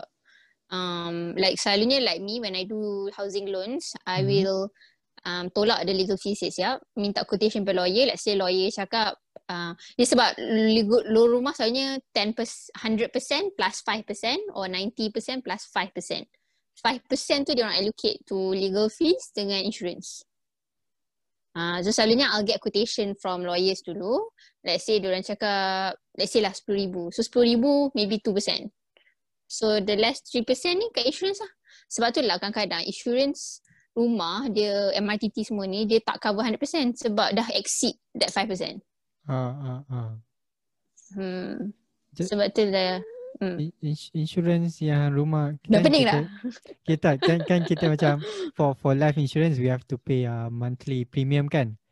Aha. For MRTT ni pun ada monthly premium you have to pay ke macam mana? Ke just one off payment? It's uh, it's incorporated incorporated in the loan. So you tak perasan pun kalau you dah bayar installment it's tu. just part of your Oh, okay, okay, okay. Faham, faham, faham. So you imagine um let's say you are paying RM20,000 for insurance rumah. Mm, mm, Let's say lah mm. kalau rumah dalam RM400,000 memang dalam RM20,000 lah dia punya insurance. Then you borrow loan. Lepas tu ada lagi 4% interest on that. Ni masa zaman before COVID. So you Ah, are ah. actually paying a lot lah for your insurance without you knowing. Uh, so, but I'm not like bashing MRTT tak. It goes back to what kind of person you are. Like if you jenis memang beli rumah for investment nak settle dalam 10 tahun ke whatsoever, Mm, mm, mm. then MRTT may not suit you sangat. Uh, maybe life insurance suit you better so that you ambil satu life insurance yang cover uh, your family and then cover your house sekali. Uh, but if you jenis yang memang beli and memang tahu nak duduk situ lama ke apa ke, then MRTT is fine. So it's back to you eh. Hidup ni lepas tak kerja, it's all back to you. What you want sebenarnya. Ah, orang tu cakap kat aku. betul betul. Diri Ha, sendiri paling Orang tu penting. tanya aku. Yana, patut buat macam ni tak? Aku soalan aku datang balik. Kau nak buat apa sebenarnya? What you want to achieve? Faham tak? Aku rasa aku pernah kena soalan tu dengan kau. Oh, oh ah, ah. Ah, kau nak buat apa sebenarnya? So, Ah. yeah, all bergantung pada diri sendiri. Kalau kau nak buat benda tu, kalau kau rasa benda tu baik, ah, buatlah kan, betul? Mm-mm, betul? If it suits Ya, you. And then like, penting pun kena research lah kan. hmm, tak, tak janganlah ego goyah yang main buat tak dengar cakap orang. Tak. Buat dengan berilmu. Buat benda dengan berilmu. Betul, betul. Mm-mm. Apa lagi yang kita boleh cakap pasal income ni? Apa apa benda yang yang kita orang kena tahu pasal eh pasal income pasal real estate ni, pasal property ownership ni. Uh, I think it's back to if you're not ready to buy a house, like if you're not ready to commit, it's fine. Like, but make sure duit tu kau save lah. Ah, uh, faham tak? Mm, mm, mm. Like ada orang cakap kat aku dia tak ready nak buy a house lagi. It's fine. Like tak, you kau nak maybe kau duduk dengan family lagi and you're fine renting. Okay Mm-mm. je but like make sure the money that you are not using safe you lah letak kan. siap-siap. Ya yeah, sebab untuk long term and then dengan inflation rate semua because I think salah bukan salah banyak millennial sekarang from my observation kan dengan cakap orang-orang keliling kita we are so pressured by oh oh nak kena pergi makan ni oh nak kena pergi ke restoran ni Ah. Ah, faham tak? So those things Faham, are actually faham. costly. Ah, macam aku honestly kalau aku pergi tempat-tempat mana pun aku find the cheapest stuff to take to eat. Macam honestly kan duduk cafe sekarang ni kan bukan mahal makanan kat cafe but I'm like ah, what is the cheapest sangat. thing? yeah. I find the cheapest thing so that I can just stay at that cafe. Bawa air sendiri ke apa. But like um, banyak orang as, like like example lah paling biasa I say gaji kita letak RM2,500 and I say you're not ready to buy a house. That's fine. Kalau rent semua tolong-tolong you should be saving about 1,005. Bukanlah nak cakap too rigid kan. But like, honestly like me, if I didn't have any loans, I only need 1,000 ringgit to survive. So, by right, I only have another 1,005 tu basically untuk save. Sebab Letak tepi. kan eventually Ha. you, you you will you will own Need a it. property kan. Takkan Ha, sa- sampai bila we want to rent a place kan. Eventually Betul. mestilah kita nak stay at our own place. Uh, so korang And akan then- guna juga duit tu. Kena simpan lah walaupun not ready to buy today but save up for the future. Ha, like you imagine yourself already buying a house. Hmm, hmm, Mestilah hmm. nak rumah, mestilah cantik-cantik. Cantik-cantik 300 ribu ke atas kan. Hmm, So that's hmm. like 1,000, 1,005. So make sure you already save that much. Dia macam sound so rigid kan. Macam unrealistic. Tapi just imagine gaya hidup aku. Aku kan banyak travel jumpa klien kan, dengan minyak semua. So if I'm spending a lot at minyak, aku akan kurangkan kat makanan. Ah, Uh, ah. so it's back to planning ah. And then laki aku pula auditor, dia akan tanya, so how much you spend this month? About that, it's not about how much. So okay. Detail ni. tu aku takut orang nak show aku punya credit card dekat dia. Kalau dia tengok ni apa ni apa ni apa. So aku tak aku tak tunjuk lah kat AI aku punya statement sangat. tunjuk high level je. Yeah, so I think that's the advice lah. So macam orang macam semua pressure nak beli rumah. Because buying a wrong property is a mistake. Uh, and Ah, it's a ah, mistake because macam sekarang dengan COVID, I met few macam orang yang berumur. They have a lot of houses. Contohnya diorang beli untuk anak-anak ke. But like houses yang diorang beli, diorang nak jual tak ada nak jual. So problem aku tak nak jual is barat. Imagine your cash being stuck to a house. Yelah kan. Macam Faham you you have to service the loan and then kau nak let go of the house orang macam eh tak nak lah tak suka tempat ni kan I don't like the place kan so Mm-mm. kira macam bad investment lah orang cakap kan Uh-uh. Well pergi invest tempat lain kan. Macam mm, mm, mm. because it's a cash yang locked to that place. Sebab tu research is very important. Hmm, betul. Sebab bahaya lah kalau you beli property. So mm, back to the same advice. Do not be pressured of what people is gonna say. like kalau tak ready nak beli rumah, fine. But make sure you save lah. Save a lot of Mm, money. mm, mm. Because like make your money work for you lah. I, I think when I came back Malaysia, I learned a lot from my clients especially like how they let money work for them. betul And then betul to an extent, money tu just grow. Dia tak buat apa pun, but the money just grow on its own. let the money service your loan and everything lah Betul. so Ha. that your your income tu memang kau boleh boleh save je your loan semua is from your investment and everything to pay off Uh-uh.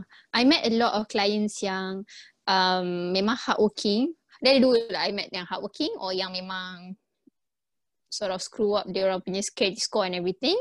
They're struggling lah, especially during this time. But yang memang kerja, let's say gaji RM2,000, RM2,500. Mm, mm, but they do a lot of hustling on the sides. A lot of business on the sides. So that gaji diorang tu, diorang mesti simpan. Diorang tak pakai pun. But they work extra for those money untuk cover diorang punya fixed expenses bulanan semua. Which is expe- which is like expensive lah. Which is um I think very inspirational lah in a way macam you know you don't define let's say like education tak grad ke tak buat degree kan but they hustle lah. That's why to me and when I meet people and orang tu tak let's say tak buat graduate tak ada degree ke apa pun to me look at you. Amazed saya. Dia ada ilmu. Ha, dia ada ilmu buat duit tau. Tak ramai orang boleh ada that capability. Because satu tak ada malu kan Ikram. Betul tak? Tak ada malu. Betul. Jangan malu. Kalau malu memang tak jadilah. Ah, betul lah. Tak jadi lah. Ha, kunci dia jangan malu. Kena tebal Mm-mm. muka je. Ni kita buat video YouTube ni, Poppad ni. Ah, jangan malu lah kan. And then like um eh, banyak pula aku cakap kan. Uh, but like uh, eh tak apa lama ni. Eh, boleh, boleh, boleh. Go on, go on. Pendengar kita masih mendengar ya. Viewers kita pun masih tengok. Jangan skip video ni. Topik dia sangat menarik. macam tertusuk kalbu kan.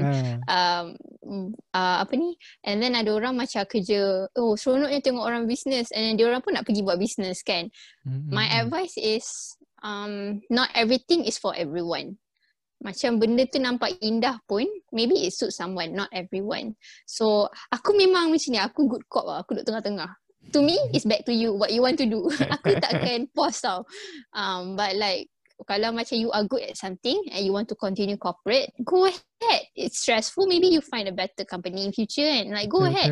But if you nak buat side hustle, nothing stops you. Faham tak? Weekend banyak masa. Penat-penat pun kan. Sepenat-penat mana pun, it's a matter of you nak buat ke tak nak buat je. Yes, exactly. Dia Mm-mm. i- hustling ni you you own your own time. Betul. Penat-penat pun you nak buat tak? Hmm, hmm, penat-penat pun kau kena fikir balik, oh, I I need this amount of money, I need to do this. Uh. So kau Mm-mm. akan uh, motivated lah macam uh, penat pun still buat, still buat. Betul? Nanti dah ada family semua mesti you want your family to have a good life kan.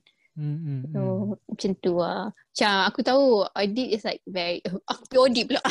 but like audit is stressful but but you know kena plan. Pada auditor di luar sana uh, kalau nak berhenti kerja plan eh.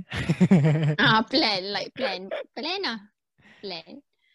Hmm. If you already have a good backup, that's fine. If you don't, plan. And then to be honest lah, my job in New Zealand, honestly, it wasn't easy.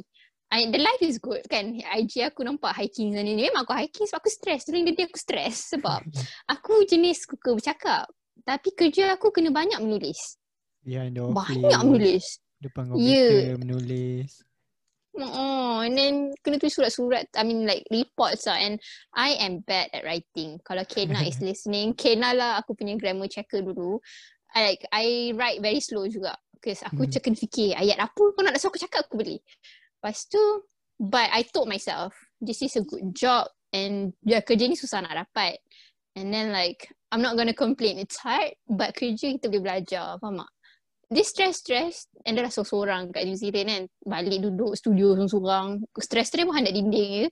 Tapi aku, aku macam, aku hadap je. So, aku rasa benda tu okay. Aku boleh just find ways to enjoy dia.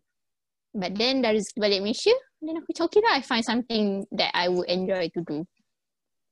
So yeah, kerja tu tak susah. Susah sebenarnya. And standard diorang tinggi. Memang diorang balik awal. Tapi diorang punya effective and productive rate very high. Ah. Aku, Daripada pagi Slow sampai pukul 5 tu memang kerja je lah. ya, yeah, ha, diorang. Very productive. and product semua. diorang quality high lah. Kau mesti tahu kan, quality diorang sangat high.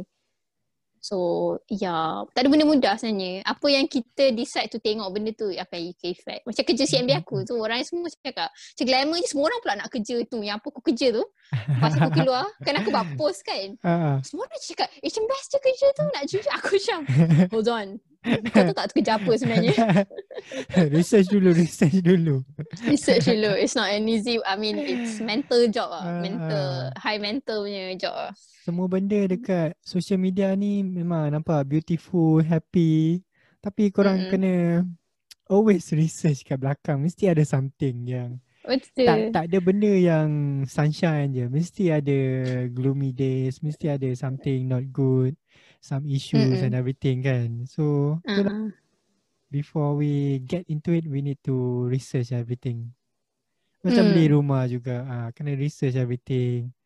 Mana tahulah ada isu je. So Yan, Yana ada ada isu ke waktu any issues yang kau alami waktu on process of ownership rumah ni? Hmm, I think masa awal-awal tu kot because uh, CIM, CIMB reject loan tu sebab I just I just started working. Tu macam tricky ke because I didn't want my dad to be part of it lah sebab I know uh, kalau you jadi guarantor whatever kalau kita lingkup bayar orang tu pun Mm-mm. akan tersekat kan for future. Yeah, so yeah, I didn't want my dad. So we did try a lot of ways lah like offer letter kerja lah macam-macam lah.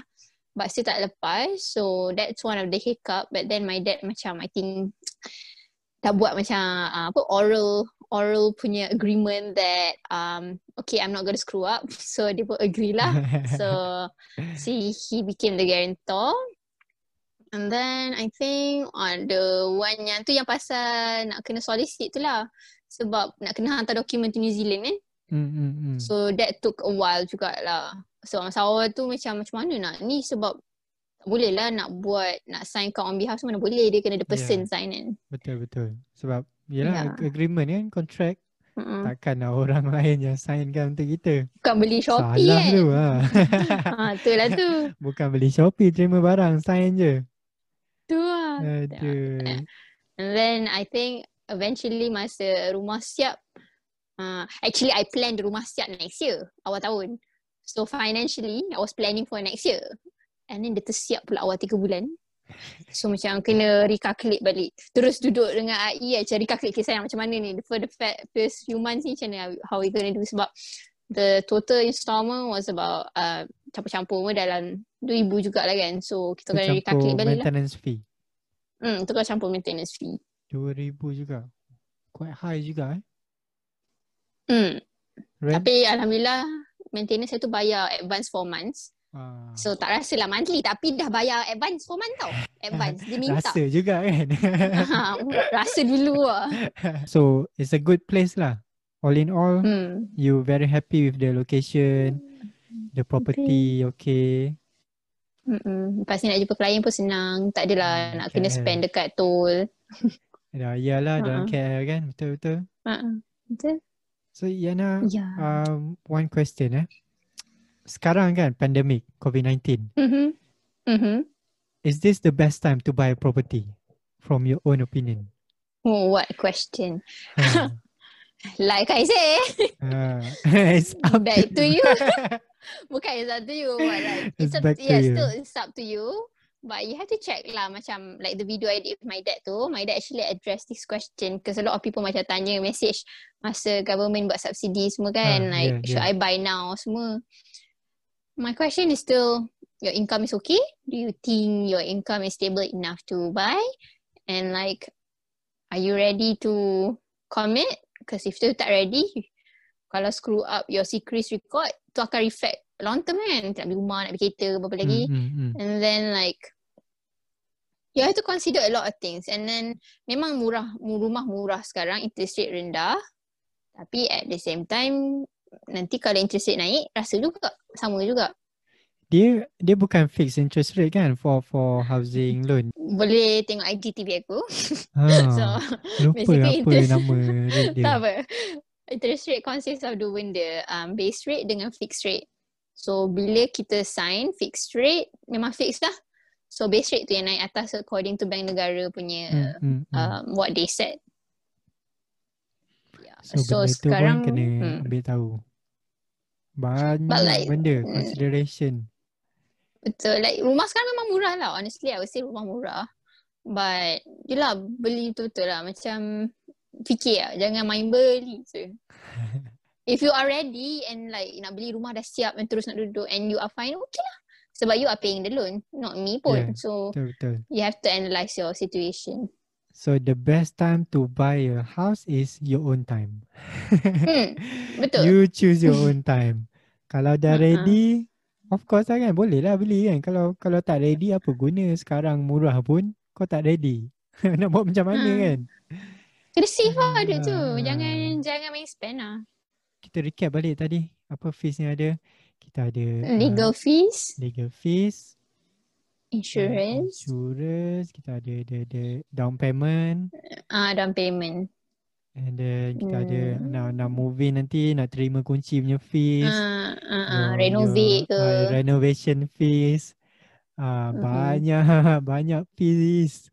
Bukan bukan ada 10% je dah boleh beli rumah dah. Banyak lagi. Beli tapi kalau nak pindah kena spend lagi sikit. ah, nak pindahkan spend lagi sikit. So a lot of Mm-mm. things to take into consideration lah kan. Mm-mm. But itulah kalau beli rumah dah siap then you have to plan immediately lah. Kalau rumah tak siap lagi, nak siap lagi 2-3 tahun then you can kumpul duit siap-siap dari Hmm, sekarang nak renovate hmm. semua tu. Always plan ahead. Betul? I thought, I don't know lah but I think dulu my this is the rule of thumb I tell myself dari dulu monthly saving kena seribu. Dia macam bunyi unrealistic kan. Like by what means ada rumah ada apa, ke- saving kena seribu. So now I'm working towards that goal balik. Like saving kena seribu, once dah hit seribu kita out kan lah. Tapi Hmm, then hmm. imagine dah bayar rumah, dah bayar semua tapi saving kena at least seribu lagi. Once I hit that milestone, I go beyond lagi, beyond lagi. Macam tu lah. Sebab, hmm, betul lah. Kena plan. Sebab kita tak tahu bila kita perlukan duit tu. Betul. So the the key is Hmm. apa-apa pun plan. Planning, planning, planning. Kalau tak Mm-mm. planning, tak tahu kita punya direction nak ke mana. Betul. Hmm, betul. Betul. Mm-mm. I think ni ni je kot yang yang kita ada untuk share hari ni. Uh, ada ada Mhm. benda lagi ke nak share? Korang boleh maybe kalau korang ada soalan ke, uh, boleh pergi ke Instagram Yana nanti aku share dia punya link dekat description. Ha. boleh tanya dia sendiri. Dia dia always free. Kalau korang tengok Instagram dia hari-hari, hari-hari ada je update dia punya Hmm. Instagram story. DM je. Ah, ah, ah, ah. Tapi before kita nak habiskan kita punya session ni kan dah, dah berapa lama dah ni? Kita start pukul 11 tadi ah dah, dah 12 lebih dah ni. Ah, Apa tu? Before kita habiskan kita punya session. Uh, Yana ada satu soalan cepu mas yang aku akan tanya my guest every single week. Hmm, okay, Soalan tu? dia. Ha.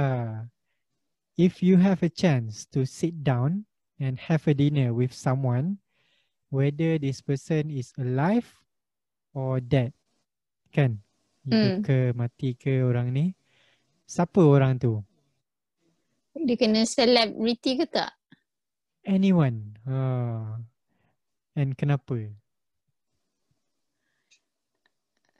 Hmm. Hmm. Honestly, yeah, I think I would go with my tok ah, grandpa. Because dia dah tak ada dah. Dia meninggal like, Mm, mm, mm. hmm, you know, three years ago. Uh, I'm very close to him when I grew up. And masa kecil pun dia besarkan uh, aku lah masa kecil kan. And then as I grow up, I think he was the closest macam best friend lah. That I would tell everything. Every personal thing pasal boys ke, pasal kawan ke, semua dia akan tahu. And then uh, masa I plan yang nak beli rumah umur 12 pun, he was there dengan my dad sekali kan. Lepas tu dia tanya sekali, ha nak kahwin bila? Dia cakap lah, ha, 10-10 tahun lah. Uh, so end up beli rumah 22, kahwin 23. But he wasn't around when I bought a house and then masa kahwin pun dia tak ada kan. Dia aku nangis pula. I think I want to sit down and talk to him again because share ada banyak benda achievement nak lah cerita. kan. uh uh and then like nak plan more things ahead. Cause I wish he sempat lah jumpa anak kan. Kalau oh aku nak nangis dah. So like um I always wish my anak ada masa lah nak jumpa dia. And then macam I always kan dia lah kena banyak history pasal boys kan. And then dia suruh cakap kat dia, ha ni cuba cari lelaki yang boleh pakai sikit. So and then like um dia tak sempat jumpa AI depan-depan but dia did sempat FaceTime masa kita orang kat NZ dulu kan. Uh, masa tu aku tengah masak kat AI, voice AI ada dekat belakang so AI aku cakap datang datang datang cakap dengan grandpa and then that was five months ke before dia meninggal. And then dia cakap, tu ke boyfriend hang? Lepas tu dia tengok AI, AI malu-malu kan. Ah, cik, cik. Lepas tu, boleh imagine kan? Lepas tu tu aku macam, hmm, muka macam bapak hang. Hmm, boleh lah kot, ni boleh pakai lah ni. Approve. So, approve lah. So, that sort of meant a lot lah sebab dia approve kan. Sebab sama ni dia suka cakap, tak, tak, tak, tak, dia reject, reject, reject. Uh, and then, uh, AI dia approve. And then, Alhamdulillah. So, I think I had a lot of things I wanted to tell him, like bercerita. And then, um, probably to ta- talk talk about future juga. Because he taught me a lot about um, beradak dengan orang and how to talk to people lah sebenarnya. Because he is a very humble guy. I still don't know macam kita kan masa kecil kan kita nak tahu kan who we was like kita Mm, mm, maybe mm. ketua pelajar whatsoever and how the public pers- see us. But I I always wonder how people look at him because bila orang jumpa dia orang sangat happy like he gives this vibe of to cheer everyone's life tau. And then um panjang pula. Uh, the last time I met him before pergi New Zealand I stayed kampung for one uh, one week So for that one week, every single day, I brought him to places that he wanted because I'm PWD drive kan. So he wanted to go to MRSM, bawa Ah, dia MRSM. Dia nak pergi sana. Ah, ya ke? I Kau know pernah go through? Ya, aku aku bawa uh, arwah nenek aku kan macam time tu dah dapat lesen kan, ada P kan. Ah. so bawa lah dia pergi pergi makan mi kari dekat kampung Jawa Uh-uh. Melaka. So very, very Uh-uh. happy lah bawa pergi beli-beli ikan, beli ni. Happy lah. Yeah, that that ah. that is happy moment. Nenek kau ada lagi tak? Dah meninggal lah. Time tu meninggal before dah. pergi New Zealand juga. Oh, eh sama pula itu eh. Before pergi New Zealand. Tapi ya, Hmm. sambung Dia meninggal masa kau kat New Zealand ke? before before pergi New Zealand. Pergi New Zealand bulan aku pergi bulan 10 ke 11 dan hingga bulan 9. So oh. I think Alah dekat ya. Time tu dah dah dah belajar dekat KCR dah time tu. Ha. Tapi Oh, ya yeah, see. uh, had a good memory Sempat lah. agak Ha, lah, eh. sempat. Uh-uh. Aku aku tu lah aku bawa dia pergi makan dekat um, kedai makan ikan ni dia makan tiga ekor ikan. Lepas tu dia basuh tangan dia macam menggerak dengan tok aku, tok perempuan aku dengan grandma aku main orang pegang tangan lah. Aku duduk eh, layan dia orang bawa dia pergi makan nasi kandar aku 10 malam. Dia tu suka makan nasi kandar. So aku buat semua benda tu and then I remember the last day I met him masa before fly dia pegang tangan Lepas tu start nak nangis tau. Lepas tu dia duduk kat kereta. I don't know, this is probably a sign. This is like a year before dia meninggal. So dia duduk kat kereta, so dia pegang steering, pandang. Tak tahu aku dapat jumpa hang lagi tak ni. Faham tak? Like depan-depan.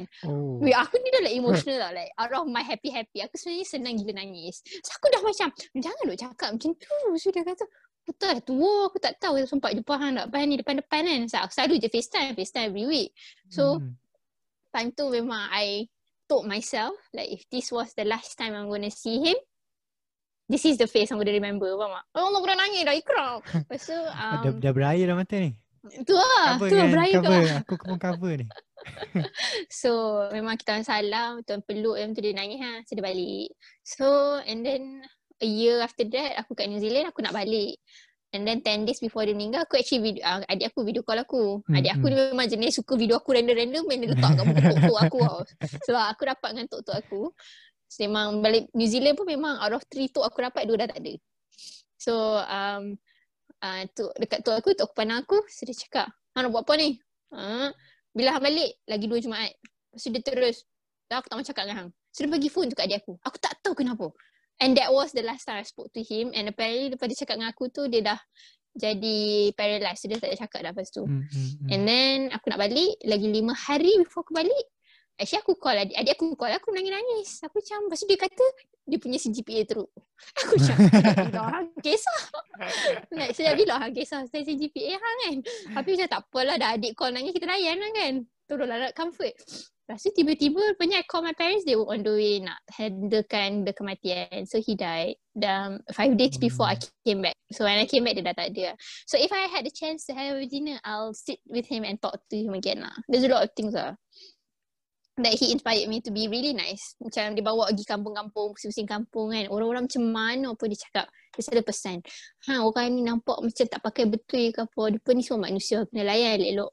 Dia kaya ke atau tak kaya ke layan dia pun. So aku pun That's how I was grown up lah. So that's why when dah kerja CIMB, I enjoy tau. Jumpa orang pelik-pelik ke, makcik pelik-pelik ke. aku enjoy je. Aku macam oh, tak apa. And then itulah kat New Zealand ada rezeki jumpa seorang pakcik ni masa buat fruit picking. Dia sebiji macam tu aku. But version kiwi lah. But like kiwi he kan? had version kiwi. But then like he treated me like a daughter juga. Like a uh, granddaughter. Macam mana tu aku treat aku. Macam tu lah treat aku. And then the last time aku jumpa dia masa dia pandang aku dia cakap you are a very uh, powerful girl. Like just cakap something lah. Lepas tu dia just cakap kat aku you should know this. Time tu lah aku just tell myself ni macam grandpa nak cakap. Tapi true dia. Faham tak? Oh, So those faham. are the kind of things aku cakap kat aku lah. Sebab I think the world makes me feel horrible. Sebenarnya lah, I I have this issue where a lot of things happen that makes me feel horrible but my grandfather always makes me feel good balik about myself. Macam tu lah. So and then that guy actually had a heart attack. Was very bad. Aku tak tahu dia survive ke tak sebenarnya. Sebab the last time I email his wife, dia tak reply. So I don't know. Sedih? Tu ya. Hopefully okay lah. Itu insyaAllah tak ada apa-apa ke. Tapi dia pun dah tua. Ya. Aku actually nak jawab Oprah Winfrey. Tapi macam tak ada personal touch. Ha, tu aku? What an answer. Jawapan dia Tu menyentuh hati orang cakap. Ah. Nangis Abang Ikram. Ah, Saya baik pakai pakai spek ni tak nampak lah kan. Tapi lap lah. Hmm. Tu lah tu. So Ya. Yana, thank you uh, kerana meluangkan masa hari Minggu ni No untuk uh, berada dalam The Podpad. Ha. Hmm, anytime. Jadi kepada pendengar-pendengar dan viewers di luar sana, uh, harap korang dapat input-input yang bermanfaat so that korang nak beli rumah ke nanti in the future. Bukan beli rumah je kita ada cakap pasal planning juga pasal financial planning korang macam mana nak save duit semua. So korang kena plan okay? Plan ahead. Tengok Yana happy je sekarang kan. Dah ada rumah baru ha, hidup kerja pun freelance so tak terikat dengan time ha, dia ada time dia sendiri si happy mm, tengok lah. kalau korang tanya kenapa husband dia tak ada? Husband dia tengah kerja guys. Hari Sabtu ni. Kerja office. ya Allah kat office. So anyway, uh, thank you everyone for listening. Uh, Yana ada final message to my viewers and listeners at the Podpad. Be kind to semua orang. Like whoever it is, be just kind. be kind. Mm. Make sure korang be kind guys. Macam mana okay. sekalipun orang tu korang kena be kind. Ha, kita tak tahu orang tu sebenarnya siapa kan. Kalau korang Mm-mm, pernah tengok betul. video-video dekat apa Instagram ke YouTube ke yang apa ni dia bila orang tu pakai selekehnya dia pandang rendah tapi rupanya orang tu berjaya. Ha, dia saja je pakai mm. selekeh kan. So mm. we have to be kind to everyone. Jangan jangan tengok don't judge the book by its cover kan. Uh, betul. And be humble when you're at the top. Be humble. yes, be humble tu orang sangat suka. Kalau korang sombong mm. nanti, hmm, tak ada orang nak cakap. Be humble nanti orang lagi nak approach kita. Kita pun happy lah kan dapat buat kawan baru. Betul tak? Uh, uh, uh, uh. So sampai di sini saja rancangan kita untuk episod 2. Tajuk dia mungkin kita tukar kot daripada home ownership kepada something else. Kerana kita telah share banyak sangat benda. Uh-uh. so jangan lupa like video ni, subscribe. Uh, kita akan share juga sikit-sikit klip dalam Instagram. Yang penting korang share lah kan kepada rakan-rakan uh, so that kita can grow our channel to share more content in the future. Hopefully Mm-mm. kita akan buat some more uh, another content maybe travel vlog ke food vlog ke depends kita tengok covid macam mana. Uh, mm. InsyaAllah kita akan grow to more episodes in the future. And nantikan episod mm. 3 minggu depan bersama tetamu khas yang uh, tak nak beritahu kan siapa kan. Nantikan episod minggu depan. Thank you everyone. Bye-bye. Bye.